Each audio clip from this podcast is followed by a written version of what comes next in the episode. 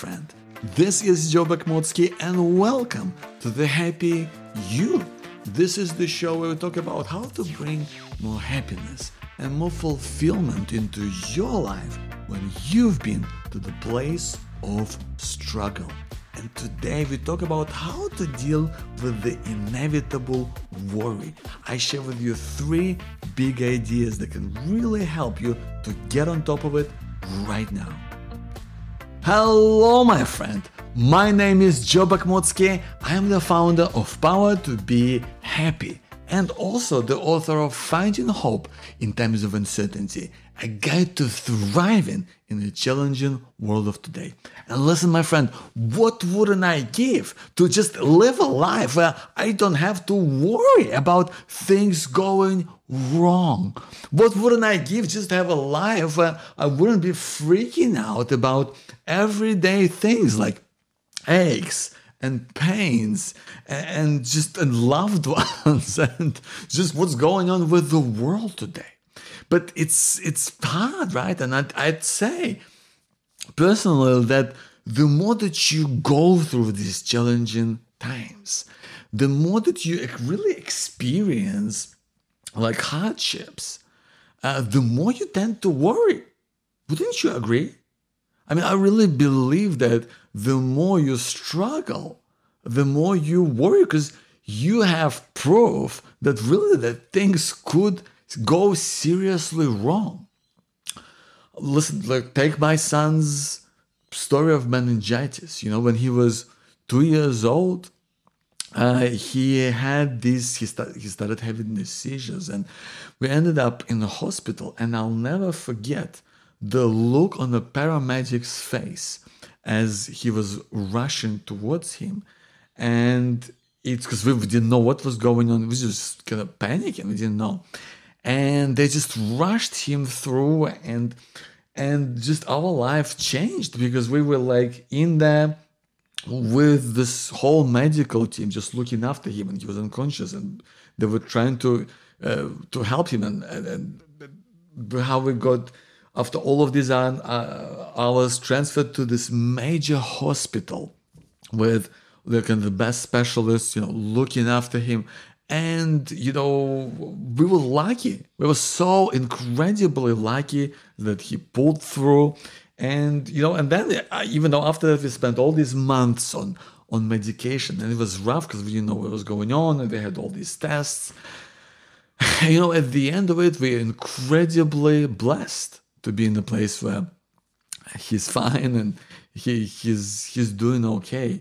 But it also made me and my wife it made us freak out. Every single time he gets sick you know and every time he comes up to us like like yesterday and he said well i have a headache. I mean we're just freaking out because instantly it just brings you back to those to those times where you know we were like we didn't know what would happen. We were so uh, afraid of losing him, and it, it, that's how life is sometimes.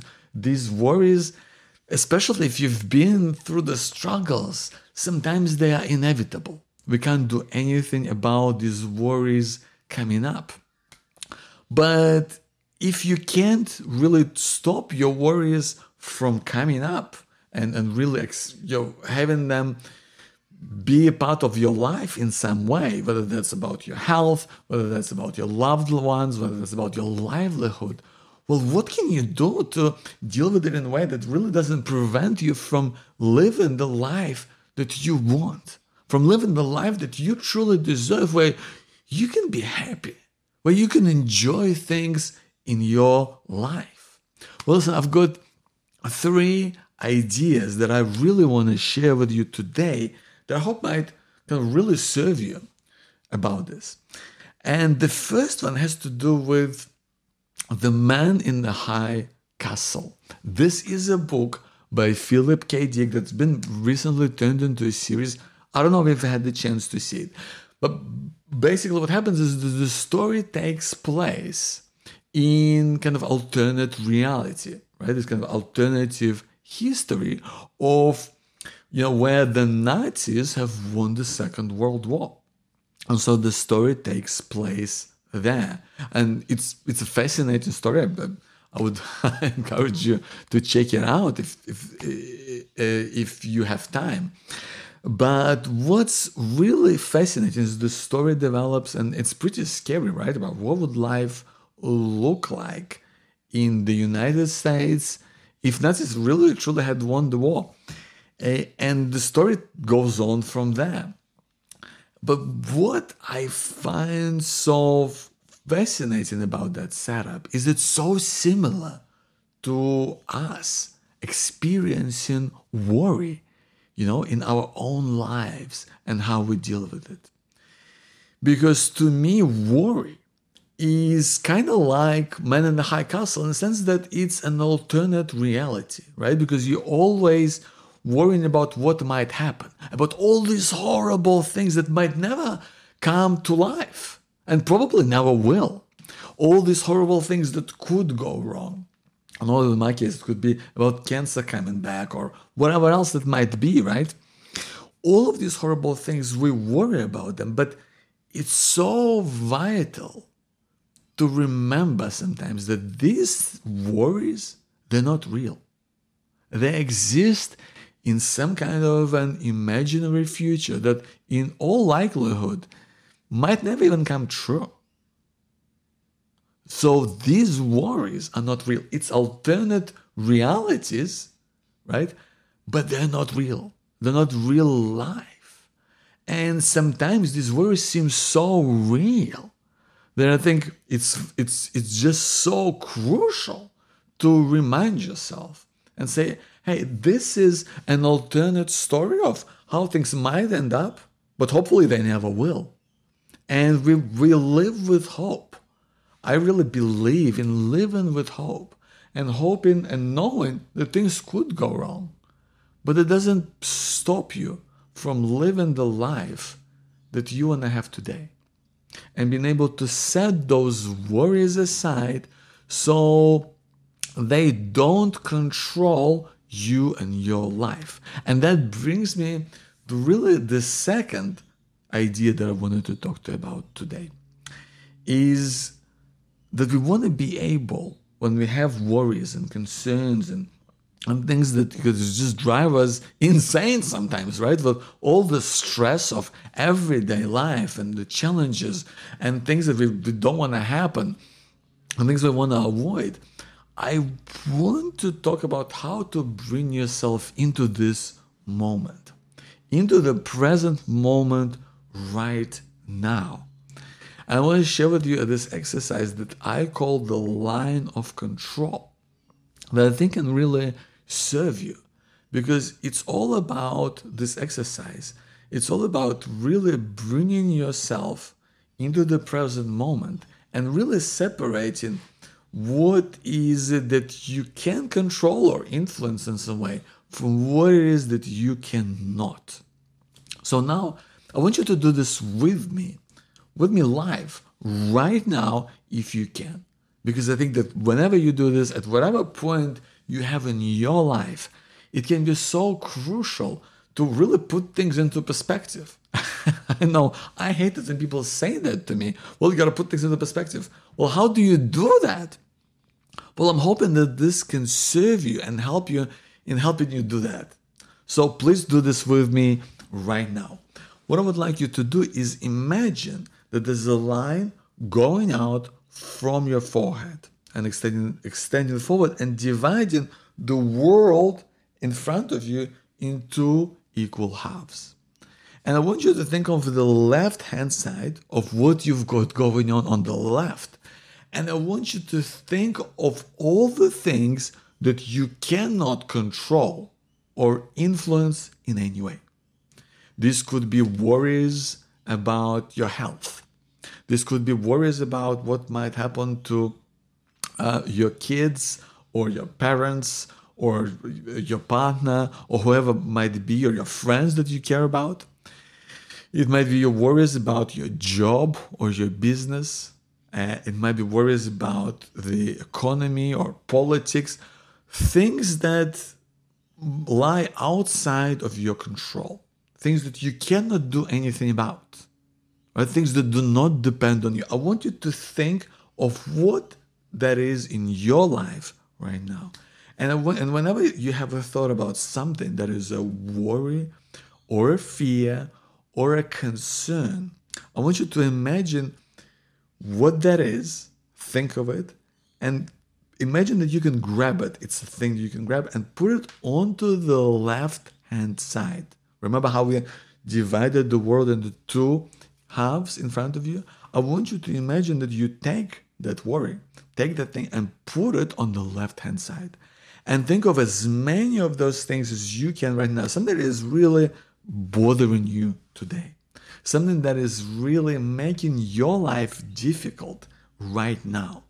Something that is maybe at the back of your mind.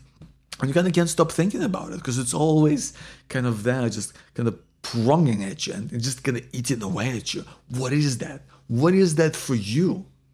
So think of those things and put them mentally on the left hand side.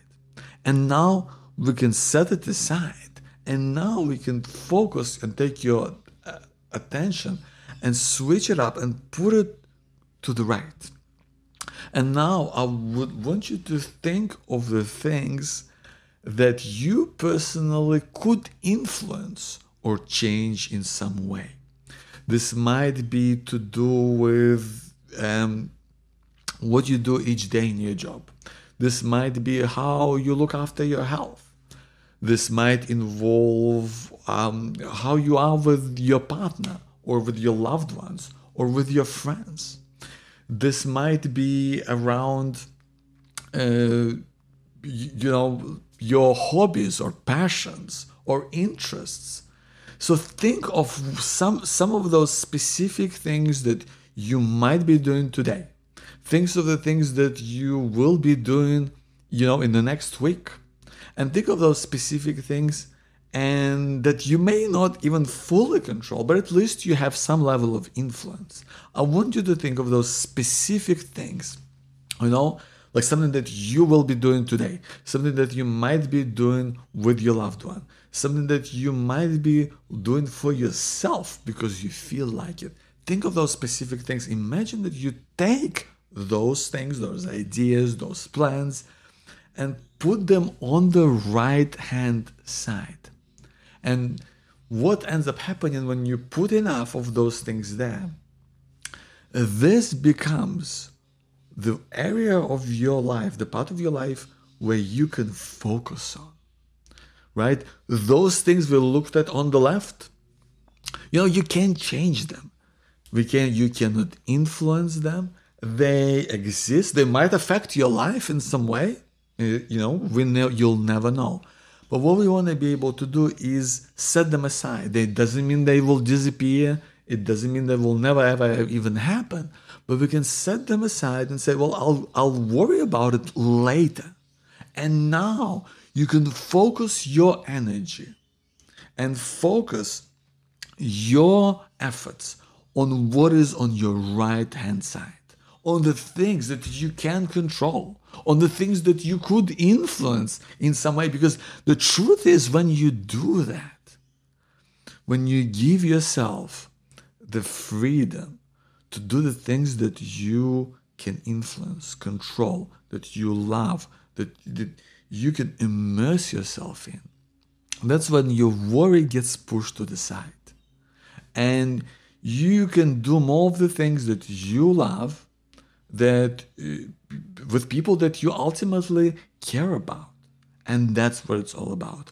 Changing the focus of what you give your attention is where you're gonna move, is how you're gonna live, and it's gonna put you in the present, not into some non existent future about where things could go horribly wrong, but it will anchor you in the time of today, where you can do things that are within your control.